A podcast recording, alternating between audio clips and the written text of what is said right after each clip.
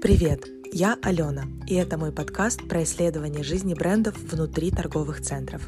Я делаю это любым удобным способом, когда нахожусь физически в моле, дома, путешествую по миру, изучаю литературу или выезжаю на отраслевые мероприятия и, конечно же, в диалогах с экспертами рынка.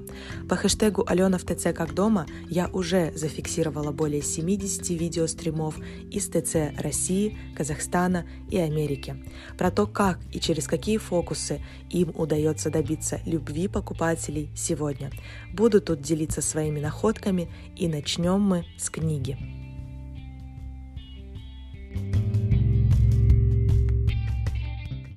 Сегодня я продолжаю читать книгу про визуальный мерчендайзинг и витрины, автор Сильвия Белли. И сегодня фактически финал, буквально две подглавы про стили в магазине. За мной небольшой шум, потому что сегодня совершенно спонтанно я читаю в Крокус Экспо, где проходит э, выставка Мосбилд на которую я приехала посмотреть и обновиться по материалам, выкладка у материалам, а, тому, как работают с интерьерами, как работают с выставочными стендами. Чаще всего на выставочных стендах именно показывают нам все изыски.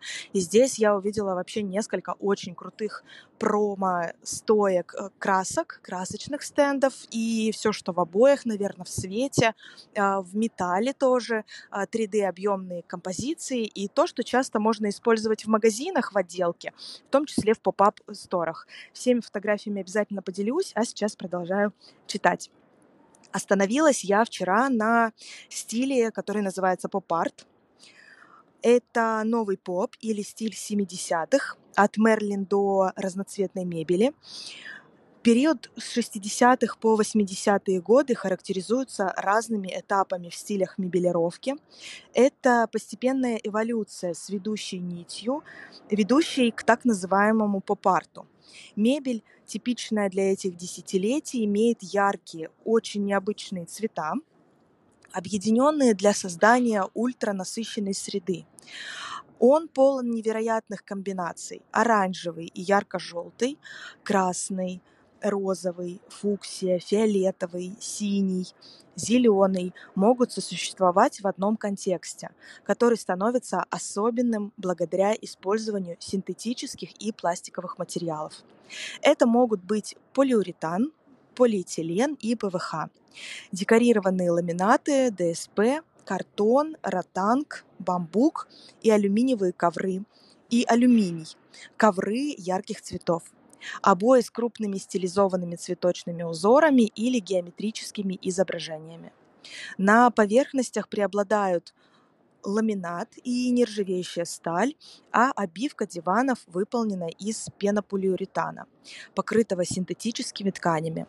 Обстановка преобладает все более причудливые и сюрреалистические формы. В этот период возникает неумеренное желание создать что-то необычное и новаторское, что-то, что поражает, что вызывает удивление, что-то странное. В некотором смысле функциональность заменяет необычную эстетику. Что касается украшений, мы находим всего понемногу, с темами, взятыми из поп-арта и часто переосмысленными в стиле китча без вкуса.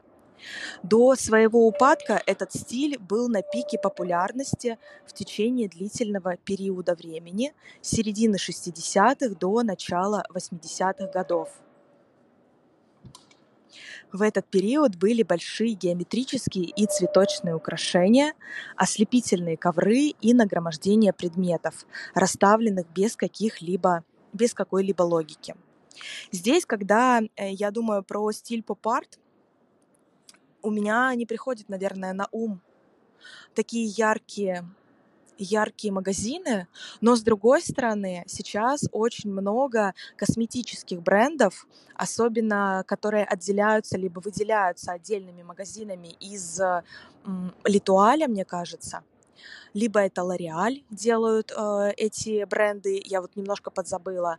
Там используется яркий розовый, либо цвет Тифани, очень много пайеток, э, единорожки, цвет, э, либо эффект э, пены. Эти э, магазины я видела как раз-таки в авиапарке, э, и их можно найти также на канале и посмотреть их фотографии. Я постараюсь сегодня их тоже проскролить и добавить комментарии к этой публикации. Следующий, последний стиль на, а, в этой главе – это индустриальный или промышленный, метро и подземелья. Индустриальный стиль типичен для нашего времени. Шероховатые поверхности с царапинами, потертостями, неравномерной окраской, материалы, выдающие свою подлинность и хорошо использованная природа. Открытые латунные стены, оставленные незавершенными, усиливающие каждое несовершенство. Он вызывает в памяти столичный стиль промышленной периферии и пригородных районов и обозначает, в частности, те ранее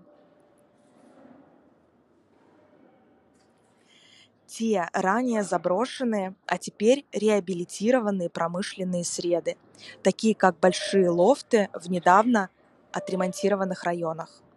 Характерной чертой этих сред является планировка открытого пространства, без стен и перегородок. Вся сцена разыгрывается на одном этаже, в одном пространстве.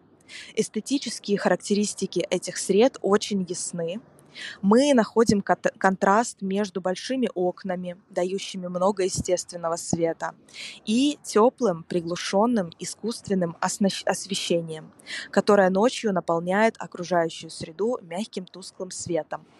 Любые материалы включают открытый кирпич, даже для интерьеров, и специальные смолы для полов. Кирпич – все оттенки кожи, от нейтральных тонов до темно-коричневого вплоть до более светлого шоколадного и песочного оттенков.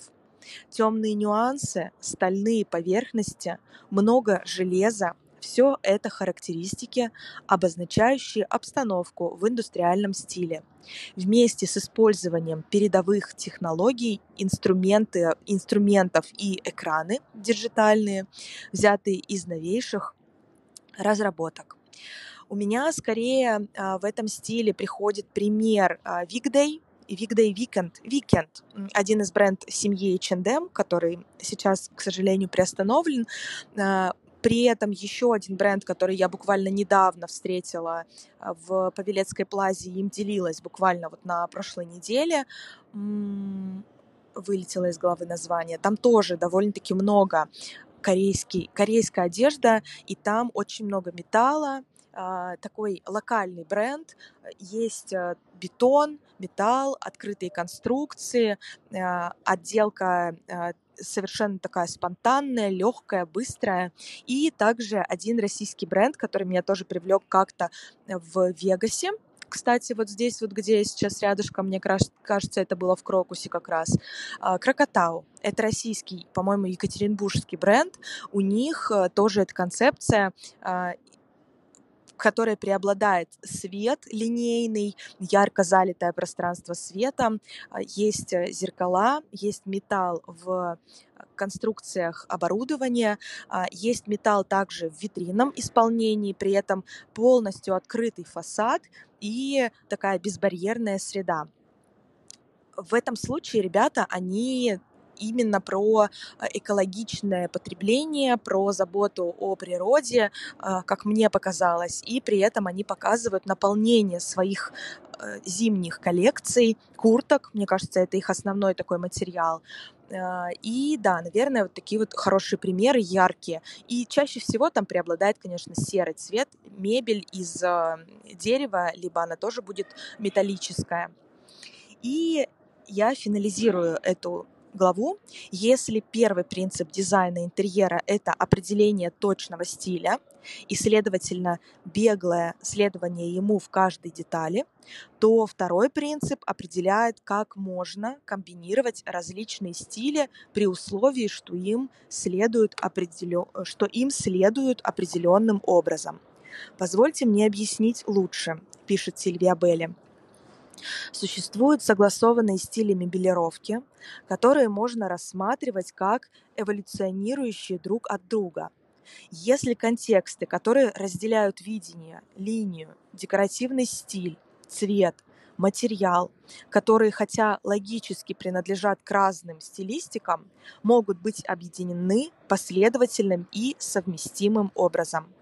В этом смысле, всегда следуя принципу согласованности и гармонии, мы можем заимствовать определенные элементы из разных стилей, чтобы создать свою собственную композицию, которая затем носит нашу подпись, а не только печать определенного стиля.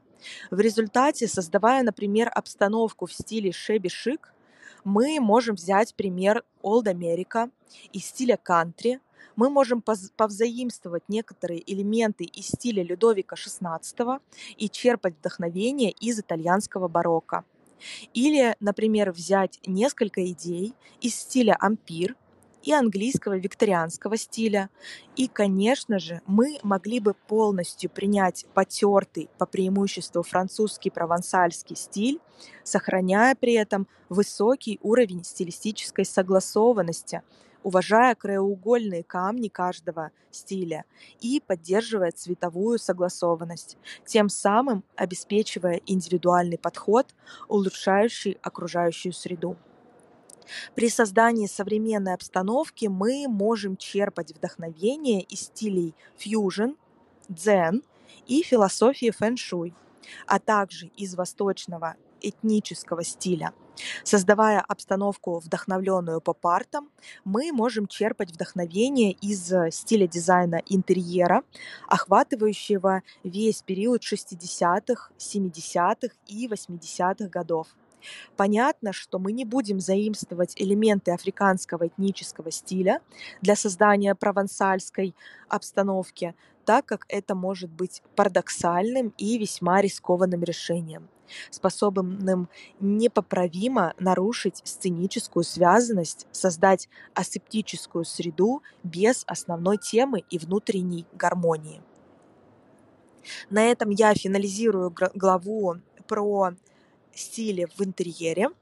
Здесь я еще хочу, наверное, добавить маленький нюанс про то, что мы можем рассматривать эти стили и брать их себе на э, заметку в тот и исследовать их а, не только для того, чтобы применять их э, в своем дизайне магазина, но и для того, чтобы делать какие-то вставки в новых рекламных кампаниях, которые отражают эту стилистику, стилистику нового продукта, новой коллекции и завязку с, возможно, теми самыми смыслами и стилями из э, древности.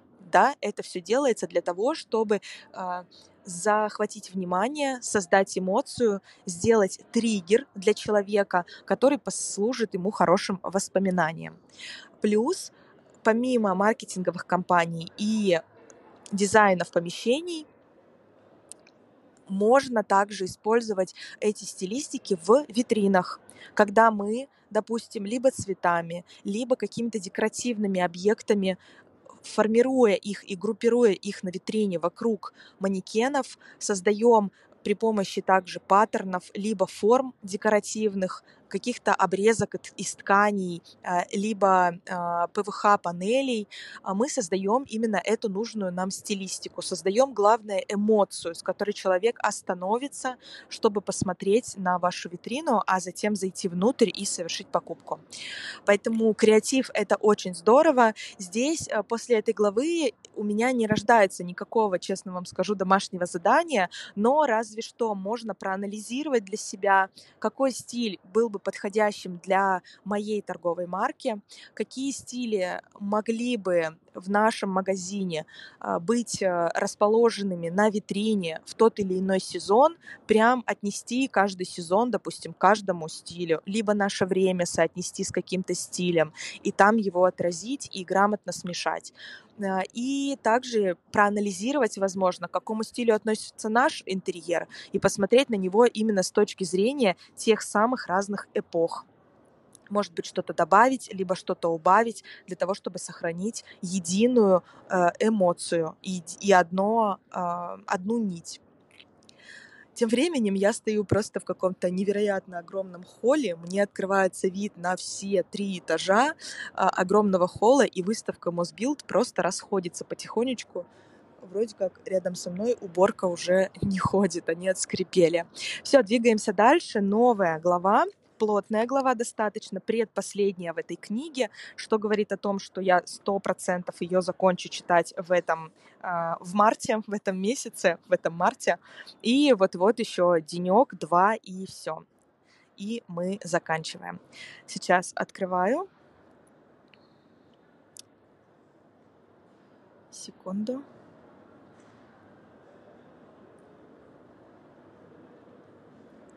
Большая глобальная тема, которая называется точка продажи.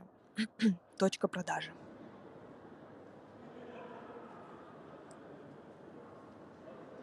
Сейчас что-то я... Да.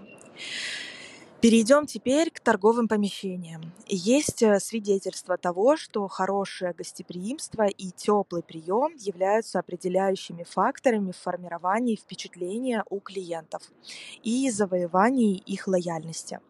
Они выбирают точку продажи как надежный ориентир прежде всего из-за ее атмосферы.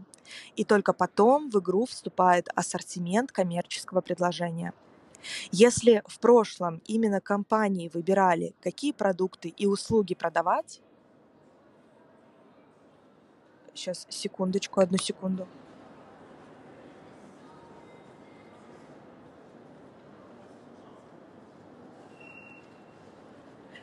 Попросила мужчину немножко отойти с музыкой.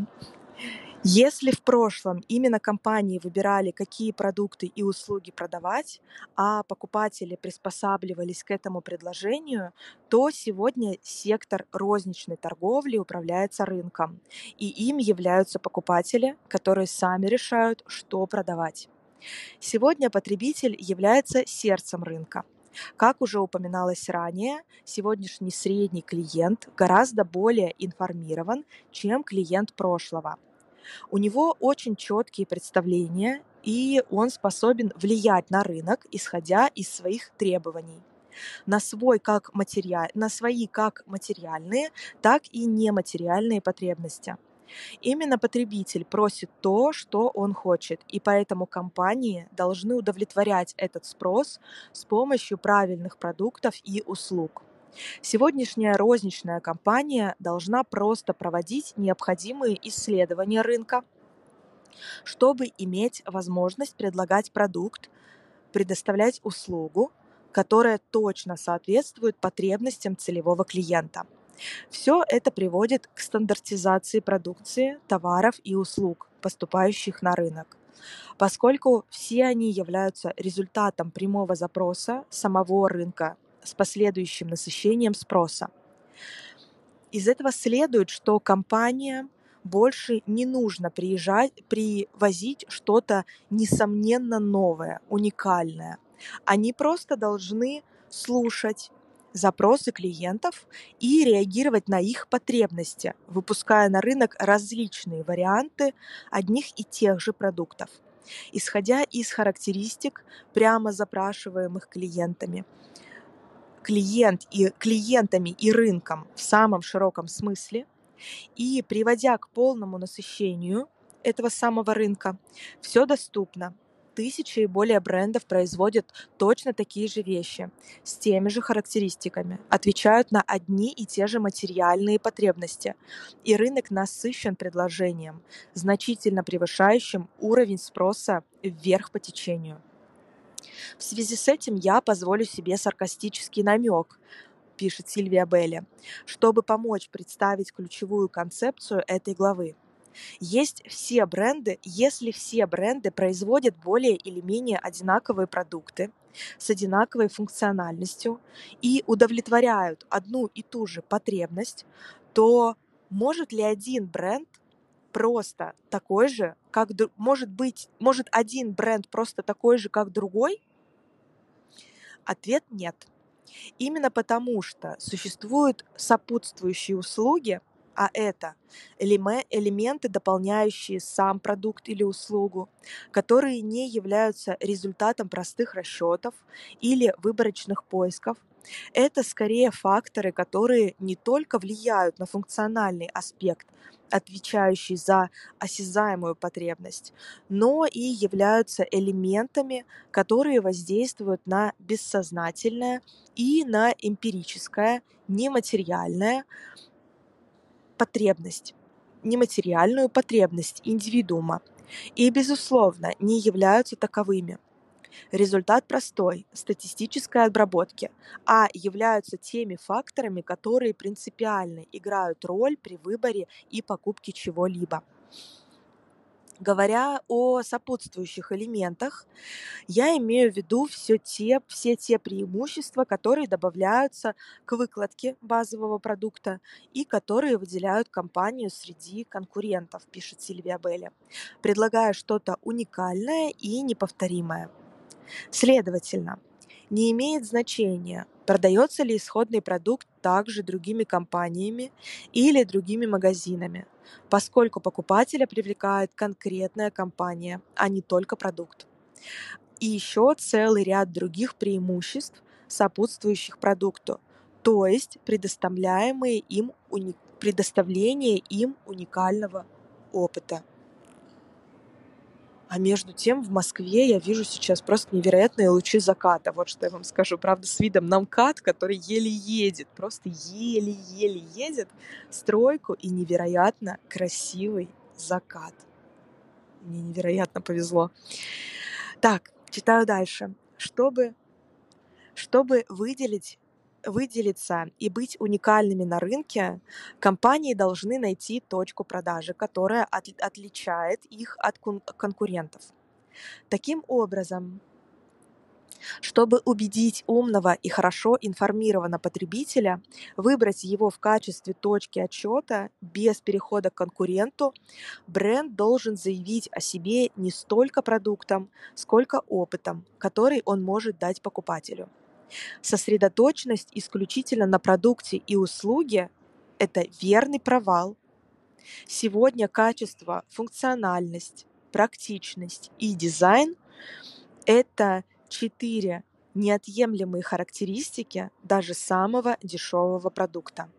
Я прям даже повторю. Качество, функциональность, практичность и дизайн.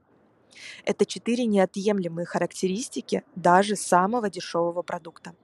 Поскольку они больше не являются отличительными элементами, требуемыми и ожидаемыми только от предметов роскоши, но являются базовыми требованиями, принятыми как само собой разумеющиеся, на которые компания должна адекватно реагировать не только для того, чтобы быть в конечном счете успешной и конкурентоспособной, но и просто для того, чтобы выжить в краткосрочной, среднесрочной и долгосрочной перспективе. Учитывая это распространение продуктов с высоким уровнем качества, функциональности, практичности и дизайна, становится ясно, что для того, чтобы конкурировать, мы должны сосредоточиться на чем-то другом, на чем-то, что другие не предлагают или что они предлагают, но по-другому. Следовательно, если то, что осязаемо, товар и услуга, легко воспроизвести, ясно, что для достижения успеха вы должны начать работать над более высоким, более понятным измерением. Другими словами, над измерением, затрагивающим интересы эмоциональной части клиента, вызывающие глубокие чувства, возбуждающие самые скрытые инстинкты и стимулирующие поведение и действия. Сильвия Белли тут говорит об эмпирическом маркетинге – о нем мы уже немного говорили в части, в главе про продажи, про, э, скажем так, даже психологию в продажах, что движет покупателем. Э, довольно плотно и развернуто говорили, когда про арома-маркетинг. Здесь она еще раз делает на этом акцент и говорит более, наверное, расширенно, именно про эмпирический маркетинг. Первым экспертом, выдвинувшим теорию об эмпирическом маркетинге, также называемом сенсорном маркетинге, маркетинге чувств, пяти чувств, был сэр Бернт, Берн Шмидт. Берн Шмидт, профессор Колумбийского университета. Под этим термином Шмидт понимает набор маркетинговых стратегий, основанных на опыте потребления, в отличие от традиционного послевоенного маркетинга, основанного на опыте самого продукта. Что отличает эмпирический маркетинг, так это то, что он работает на шестом чувстве и на психоэмоциональной сфере. Используя определенные стратегические уловки, он использует бессознательное, запуская инстинкты и механизмы интернационализации перед лицом целевых стимулов, к которым индивидуум относится. Совокупность этих стимулов называется опытом. Тот самый покупательский опыт, тут я добавлю, который сейчас просто подсвечивают абсолютно везде. Абсолютно везде и все говорят про этот покупательский, клиентский опыт, насколько он важен. И здесь главное не путать с сервисом. Это все-таки какая-то дополняющая часть и а, скорее а, часть, которая делает этот опыт лучше. Продолжаю читать. Создавая целостный опыт для потребителя, мы отвечаем не только на его материальные потребности, которые привели пользователя в магазин, чтобы купить конкретный продукт, отвечающий определенным характеристикам и функциональным возможностям, но и на нематериальные и иррациональные потребности, которые у всех есть. Таким образом, основная цель эмпирического маркетинга состоит в том, чтобы создать целостный опыт, который охватывает и стимулирует пять чувств покупателя и достигает шестого, когда потенциальный покупатель, входя в магазин,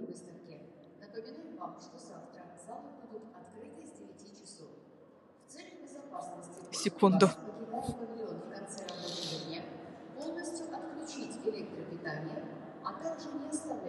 Неожиданно. Просим освободить зал до 18 часов 45 минут. Если вы сдавали вещи в гардероб, их следует забрать до 19 часов. Благодарю вас за внимание. Спасибо и вам. Таким образом, основная цель эмпирического маркетинга состоит в том, чтобы создать целостный опыт, который охватывает и стимулирует пять чувств покупателя и достигает шестого – когда потенциальный покупатель, входя в магазин, был окутан чем-то волшебным, он должен быть жертвой положительных эмоций, которые вселяют в него целеустремленность и на бессознательном уровне побуждают совершать покупки. Согласно теории сенсорного маркетинга, в момент выбора и, следовательно, в процессе покупки все эти пять видов опыта вступают в действие одновременно и порождают стимулы, действия и реакции, которые в свою очередь приводят покупателя сделать выбор и купить товар или услугу, а также вернуться в магазин, потому что он сделал это своей точкой отсчета. Очень хороший такой термин. Она, Сильвия Белли здесь добавляет точка отсчета. Откуда начинается э, покупательский путь, либо покупательский опыт. Тоже здесь можно себе э, задаться таким вопросом, взять себе э, домашним заданием э, обозначение того, где начинается точка отсчета в вашем магазине. Проанализируйте свой магазин, путь покупателя внутри вашего магазина, по какому пути он чаще всего ходит. А для этого э, дам вам такую небольшую э, смекалку, задачку. Э, много времени вам не потребуется. Э, вам, нужна, вам нужен лист бумаги, вам нужно несколько разных ручек, и прям вы берете лист, чертите там схематично свой магазин, обозначаете места расположения фокусов, э, то, как примерно стоит оборудование, и прям берете себе э, момент наблюдения, наблюдения за своим покупателем, как он ходит. Можно для этого отсматривать движение покупателей по камере, взять прям домашнее задание такое, и э, линиями разных цветов прям почертить путь покупателя, как он шел, отмечать на листе бумаги, где он дотронулся до товара, либо где он взял товар, чтобы примерить, а потом проанализировав, э, посмотреть, э, где он совершил покупку, в какой точке. И так проследить, например, взять себе неделю. Э, нам как раз-таки эту практику давали, когда я училась в ЮАЛ в лондонском университете по визуальному мерчендайзингу. И очень хорошая практика. Возьмите себе на заметку, чтобы проанализировать движение вашего покупателя внутри. Если вдруг у вас нет таких больших финансов, чтобы проследить это при помощи э, искусственного интеллекта кто-то делает все вообще за доли секунды и выдает вам статистику, э, где человек больше времени проводит, а еще больше, что делает у нас сейчас искусственный интеллект через э, камеру отслеживания, э, даже смотрит за тем, куда зрачок человека направляется, куда мы больше всего смотрим по тепловым картам. Это все определяется, вся выкладка, и таким образом идет уже расположение предметов на полке совершенно по-другому. Но добрый, старый добрый способ бумага, лист бумаги, несколько цветов э, ручек, карандашей э, детских э, разноцветных э, вам в помощь. И плюс ко всему обязательно э, ставьте вот эти вот два э, крестика, скажем так, да, пусть у вас будет квадратик и кружочек. Квадратик, где человек просто посмотрел, а кружочек, где он взял и купил. Откуда? Откуда он взял и купил, примерил.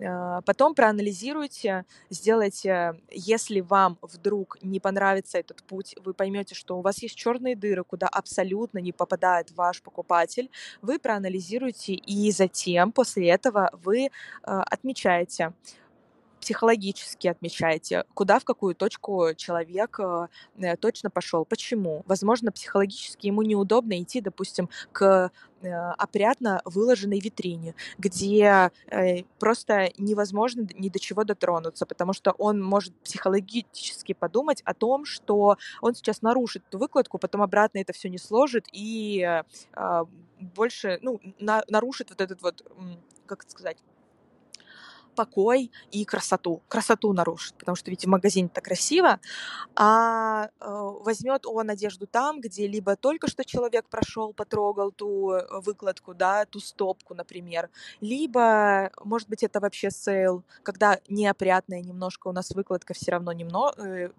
располагается, тоже психологический такой момент, показать человеку, что здесь sale, здесь немножко потревожена вся, а, весь продукт, можно трогать. Таким образом вы даете такие вот а, моменты психологически подталкивая человека, а, давая им момент для совершения того самого, э, стимулируя их к покупке, либо к пробе, к пробе вашего товара. Здесь, да, действительно, такие совершенно простые, с одной стороны, э, домашние работы, э, они помогают очень сильно проанализировать своего покупателя. И так у нас э, в одном из магазинов тоже, когда мы делали такую практику, нам получалось увеличить, во-первых, количество соприкосновений с товаром, там до 50% было действительно такое решение, а с другой стороны мы увеличивали таким образом и продажи.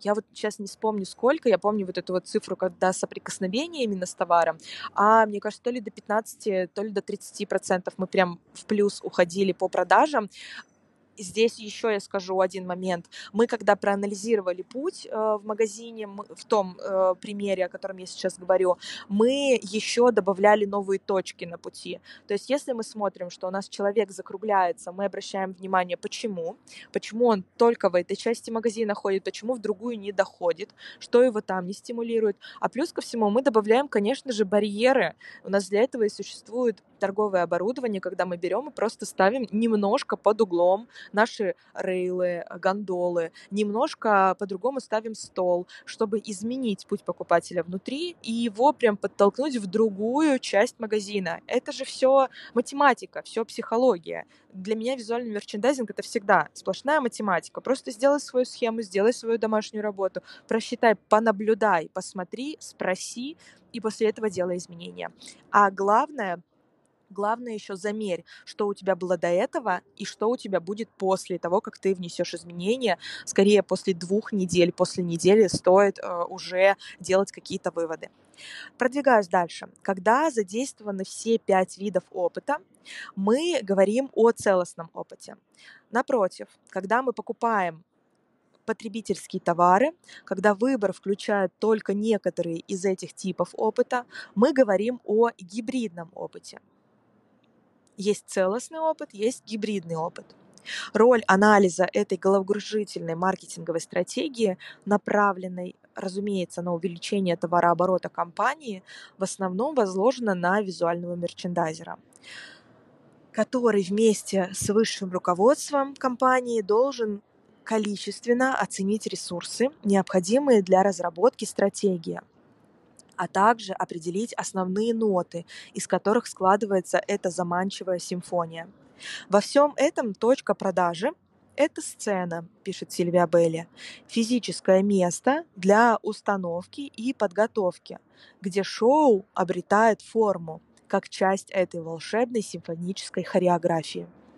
Из этого следует, что точка продаж играет главную роль в этом представлении, становясь очень мощным стратегическим маркетинговым рычагом с разрушительной коммуникативной силой. Магазин, который выглядит красиво только с эстетической точки зрения, но лишен содержания и сообщений, который ничего не рассказывает, где только товары для продаж, вряд ли завоюет лояльность покупателей, сделая их точкой отсчета, побуждая их покупать легкомысленные, незапланированные продукты или повышая прибыльность компании, что приводит к повышению прибыльности компании. Здесь я тоже отметила прям жирным шрифтом для себя, чтобы сделать на этом акцент, что магазин, который выглядит красиво только с эстетической точки зрения, но лишен содержания и сообщений, который ничего не рассказывает, где только товары для продажи, вряд ли, вряд ли завоюет лояльность покупателей. И здесь, когда мы говорим про содержание сообщения, про э, рассказывание истории внутри магазина, я думаю, для, вы уже запомнили, да, что нам помогает это сделать. Не только выкладка, не только манекены, не только декор, но и главные помощники — это не мы, продавцы, это все, что связано с навигацией, все, что связано с э, коммуникацией, с описанием товара, с ценниками, с текстовой частью и с принтами, которые показывают жизнь, красивую жизнь, э, что человек обретет, обретет себе, надев либо купив тот э, или иной товар для меня почему я подчеркиваю, так это уже не первый раз, мне кажется, второй или третий, когда мы читали про, я читала, читала про лого и а, про а, то, как логотип строится, когда я делала акцент на том, что обращайте внимание, здесь а, необходимо посмотреть со стороны навигации, потому что у нас в локальных магазинах чаще всего пренебрегают этими моментами. И хочется об этом говорить очень ярко и громко, у меня даже однажды был такой тренинг, там, однодневный, когда мы говорили только про навигацию и говорили про путь покупателя, как он устроен в магазине, когда нет навигации, когда навигация присутствует, сравнивая с э, международными сетевыми брендами и наши, нашими локальными тоже сетевыми брендами. Как, здесь тоже можно взять себе на заметку, взять себе такую домашнюю работу, зайти в конкурентов, зайти в магазины, которые находятся рядом с вами в торговом центре, в вашей же категории сетевые, российские, международные, которые еще открыты, польские бренды вон у нас еще открыты, зайти и посмотреть на момент навигации, что они делают, какие разные у них есть фокусы, где они и что расставляют. Двигаемся дальше. Торговая точка не может реагировать только на поверхностное и эстетическое восприятие, пишет Сильвия Белли. Пункт продажи да, теперь мы идем да, э, не точка продажи. Точка продажи. У нее есть несколько здесь пунктов, которые э, Сильвия Белли выделяет. Четыре пункта. Э, точка продажи должна копаться во внутреннем желании своего собеседника, то есть покупателя. Также точка продажи должна оставить послание, которое проникает, заставляет людей задуматься и затрагивает скрытые струны человеческой души. Здесь я могу вам привести пример такой отдаленный. Это когда мы рассказываем про историю создания, как в Старбаксе, например. Что у нас в самый-самый, мне кажется, в Старбаксе это было, когда историю нам показывали от э, ростка, семени до сваренного кофе. Как он путешествует. Вот эта история, она нас очень сильно цепляла в свое время. По-моему, это было в Starbucks такая история начиналась, а потом она просто кочевала по всем брендам э, кофейным. Так и здесь, где создан был ваш, э, был создан ваш продукт, а откуда он привезен, какие у него есть ценности. Эту историю расскажите своему покупателю, покажите, подсветите эту ценность. Особенно, если это сделано где-то в России сейчас, это очень важно. Плюс точка продажи должна производить игру прямых и интердиктивных мотивирующих стимулов, как-то интересно я тут перевела, которые заставляют потребителя э, чувствовать себя действительно вовлеченным в данную реальность, а также быть ее частью. Здесь мы показываем точки сопричастности, показываем, насколько мы одинаковые, хотя такие разные, рассказываем про это. И последний момент, точка продажи должна быть пропитана ценностями, символами, сообщениями и смыслами, чтобы потребитель не просто смотрел на магазин, а проживал его изнутри, интерпретировал его передаваемые сообщения непосредственно или подсознательно, фильтруя их на основе своего собственного эмпирического опыта, отождествляя себя со Вселенной, которую он продвигает и представляет.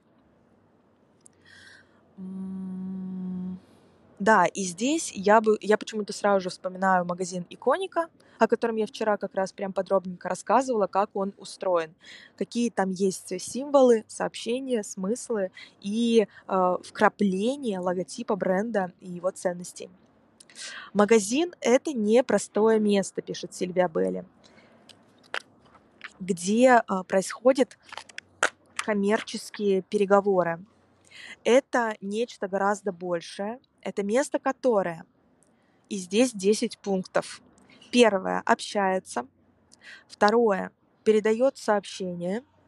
Третье – продвигает ценности и значения через свои символы. Четвертое – передает эмоции. Пятое – активирует ментальные ассоциации – Шестое. Стимулирует механизмы идентификации, соответствия. Седьмое. Поощряет, успокаивает и внушает доверие. Восьмое. Устанавливает отношения. Девятое. Отвечает на реальные потребности и вызывает новые. Десятое. Предоставляет потребителю те гедонистические выгоды, преимущества, которые выходят за рамки качества продукта и его безупречного функционирования, которые имеют значение и создают конкурентоспособную рекламу.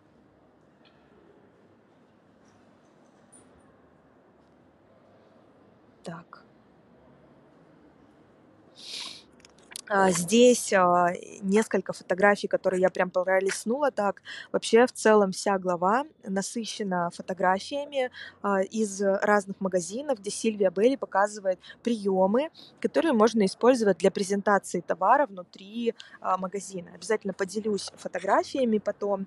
Здесь все начинается с того, что она показывает магазин шляпок и аксессуаров, с э, таким стендом или островом или рейлом, даже с полками, э, отдельно стоящим, мобильным в виде круглой такой формы, деревянный, даже я бы сказала, даже не круглой формы, а мне эта форма напоминает парус из Дубая. Вот чем-то вообще схоже здесь имеется. А потом она показывает э, Фурла магазин с зоной эмоций в виде столов и выкладкой товаров на ней. При этом вдалеке где-то есть экран на полностью зеркальной стене, тоже такой хороший эффект, чтобы отразить то, что есть у нас в магазине. А если говорить про выкладку на этих столах, они на разных уровнях э, у нас располагаются, а вернее на трех разных уровнях. Есть столы пониже, повыше и самые высокие. Здесь обязательно есть э, коммуникация про... Что это у нас? мне кажется, про название и, возможно, про описание коллекции. А если говорить про сумки, то каждая сумка на своем уникальном подиуме. А, обязательно есть подвесы для сумок. Они стоят на подиуме, но у них ручки их э, на подвесах размещаются. А, примерно, да, по три объекта используются здесь в выкладке трех цветов желтый, коричневый, красный. Такие активные сочетания красного и желтого. Они в целом на всей композиции, и дополнительный цвет еще есть белый. А так, да, здесь самые активные три цвета. Желтый, коричневый, немножко такой размазанный и красный. Поделюсь фотографиями. Затем есть еще одно фото. Это витрина, э, скорее аксессуаров, когда тоже у нас а, а, у нас есть э, три уровня. Здесь э, посередине скорее такая зеркальная выкладка, посередине пара очков, а по бокам э, обувь детская выставлена. С одной стороны, причем прям две пары обуви, каскадная такая выкладка, а с другой стороны пара обуви и сумок. В этом и есть небольшая асимметрия, что дает дополнительный дополнительный дисбаланс в выкладке. А, следом а, магазин, который называется Гузелла, э, да, Гузелла, Лука Негри и а, Associates. Здесь очень интересная композиция из дерева. Причем на это дерево они тоже немножко так накидывают э, где-то свои предметы одежды, повязывая повязывая довольно интересно футболки на, эти, на этом дереве, а оно немножко изящное, выгнутое. Мне это напоминает наш проект, э, который мы делали с одним детским магазином в одном торговом центре. И там в качестве фокусного элемента тоже стояло дерево из МДФ, э, но там оно э, смотрелось совершенно по-другому. Во-первых, оно было 2D, оно такое плоское было, плоское само по себе дерево с листочками, и на нем очень гармонично располагались разные чепчики, маленькие ползуночки, ну вот все, что вот вообще для бэбиков самых малышей. А на столе уже была такая ритмичная достаточно выкладка. А здесь изящное выгнутое дерево, металлическое э, и с отражением. Потом на фотографии тоже увидите в телеграм-канале добавлю. И оно дает совершенно другой лоск, придает этому магазину. Хотя все остальное пространство скорее выполнено из прямоугольного, металлического, тоже в таком же, наверное, цвете и тоне э, оборудования пристенного. А на нем как будто бы вот где такое, где почему-то висит э, одежда, как будто она сушится. ну вот правда, может быть, я ошибаюсь, потом глянете тоже. Ну так, ну так, мне кажется, что-то недоработанное, что-то здесь должно быть по-другому. А, следом еще один а, момент, еще одно фото, которое здесь а, показывает Сильвия Белли, это бренд OVS, итальянский. Я это узнаю просто потому, что на центральном фокусе, на входе, на подиуме, на котором стоит э, манекен, есть надпись shoponline.ovs.it. На антикражных воротах есть название самой этой марки, и плюс на одном из принтов внутри магазина тоже есть принт э, с названия этой марки. То есть столько соприкосновений с брендом, когда я стою на входе, я уже в трех местах увидела волшебная цифра 3, в трех местах увидела название бренда, когда мне физически не видно э, вывески. И здесь а, довольно тоже симметричная выкладка. Три манекена по центру на трех разных уровнях, чтобы под, подчеркнуть этот уровень и динамику. Они в разных плоскостях, а по бокам у них стоит по одному рейлу гондоле и а, по столу стол, мне кажется, с одной только стороны. И вот получается такой фокус. Фокус, которым порой пренебрегают наши локальные бренды, когда устанавливают просто сразу же лес рейлов. Да, я поняла, я стою в раз, рядом с разгрузочной зоной. А, далее магазин Миу Миу.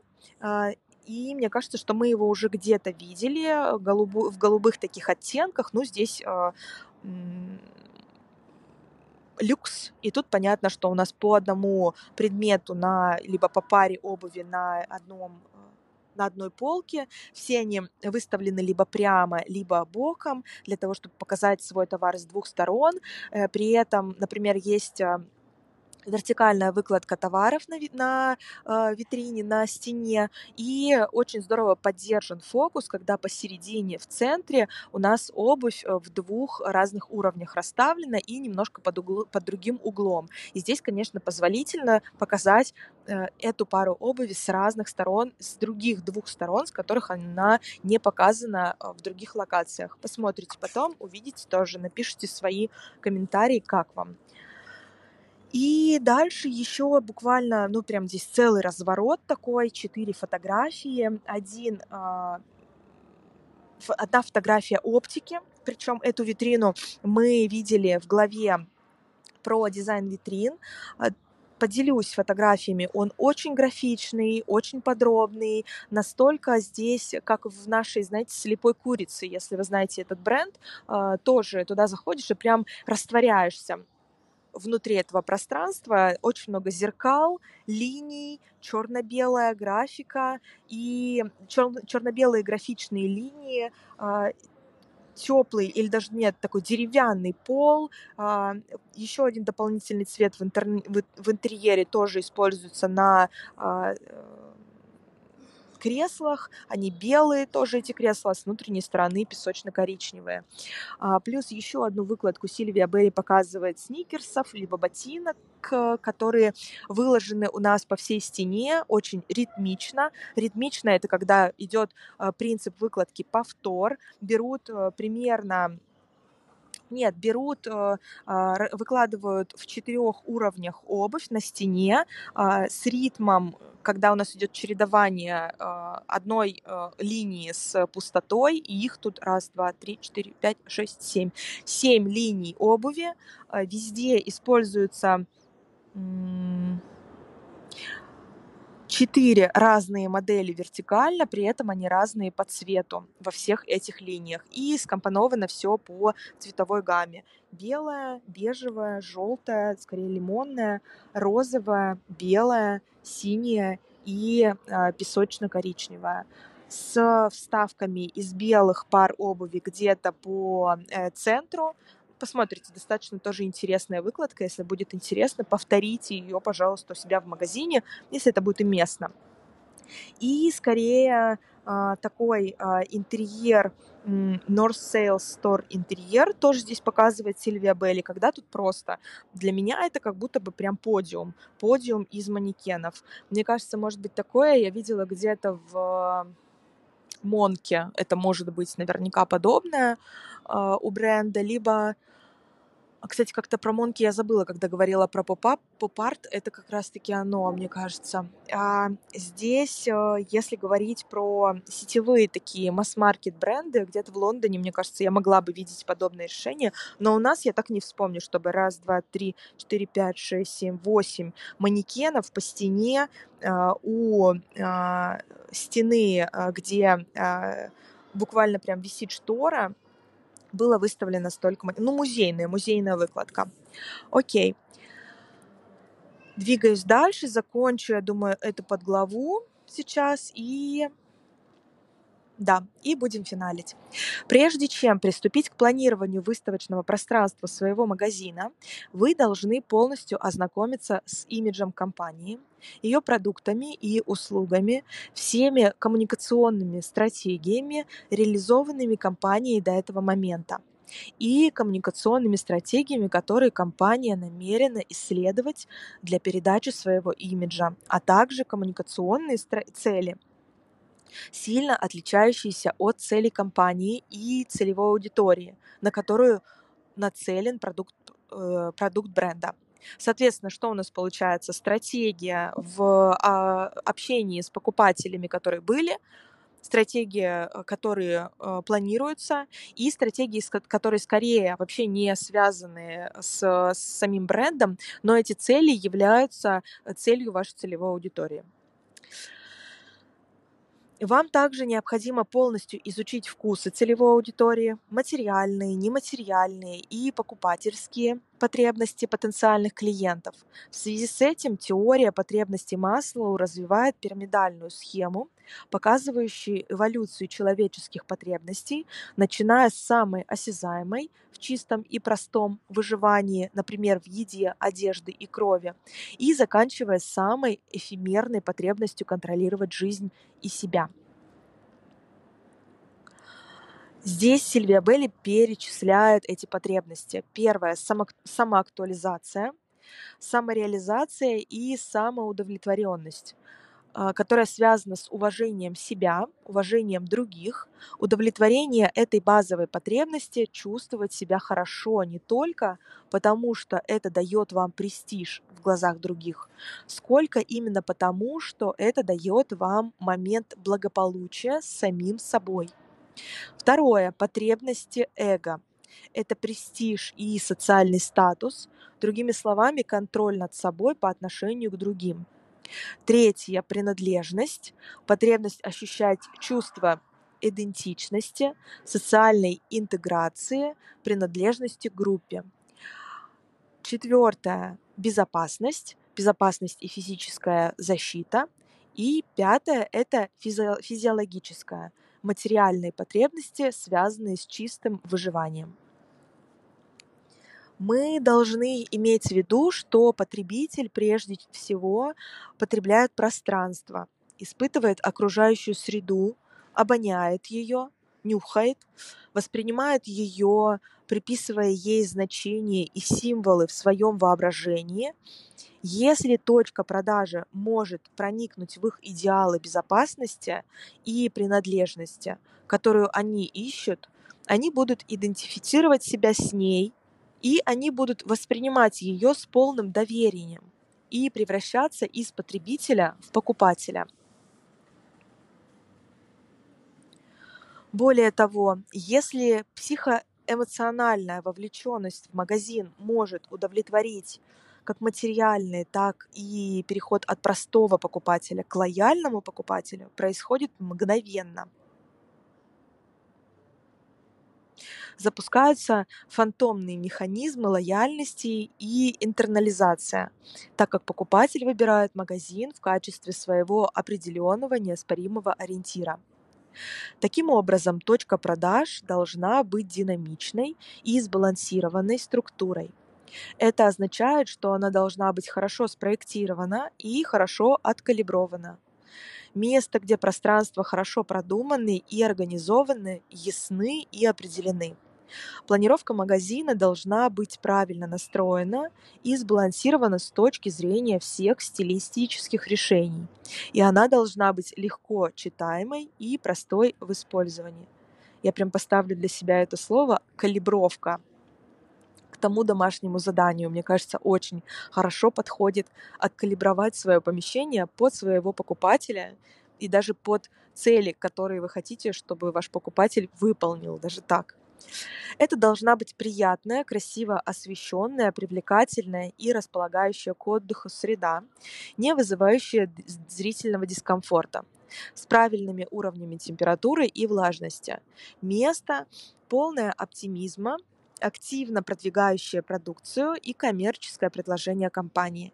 Если, как мы видели, витрина которая представляет собой подпись компании, печать, которой она хочет впечатлять, э, впечататься в голове покупателя, является первым контактом потребителя с, точ- с торговой точкой, первым впечатлением о нем, то интерьер магазина, его планировка и зонирование – все это элементы, которые вместе с коммерческим предложением компании и стилистическим выбором, сделанным с точки зрения витрины, определяют идентичность магазина и имеют силу сделать его победителем или нет. Под стилистическим выбором с точки зрения отображения Сильвия Белли подразумевает решения, касающиеся, например, решения сделать выкладку товара одной внутри магазина, а на витрине другой. Выбор определенных продуктов из ассортимента, а не других. Отказ от темных цветов на стенах, поскольку темные и очень глубокие цвета могут изменить цвет выставленных продуктов, вместо этого отдавая предпочтение нейтральным тонам, которые выделяют продукт, и используя яркие цвета только для мелких деталей. такие как фон, фотографии, гравюры, мебель и так далее. Выигрышная и, следовательно, хорошо спроектированная точка продажи – это та, которая преуспевает на двух фронтах. Первый фронт с хорошо расположенной и разборчивой вывеской, название и информация о бренде. Она привлекает внимание покупателей и захватывает их когда они приходят к на, с намерением зайти в этот конкретный магазин. Вывеска, ну-ка секунду, да. Вывеска хорошо расположенная, легко читаемая, хорошо видимая как вблизи, так и вдали, днем и ночью, даже когда идет дождь или туман, является первым средством коммуникации, которое компания может использовать для определения своего продукта и передать свою индивидуальность. Это ключевой информационный инструмент, используемый в качестве символа продукта и компании. На этом я, пожалуй, сегодня закончу поставлю себе здесь э, паузу, и завтра мы продолжим читать про то, на каких же фронтах еще преуспевает э, точка продажи хорошо спроектированная, и как она может выиграть, и продолжим дальше углубляться в планировку магазина.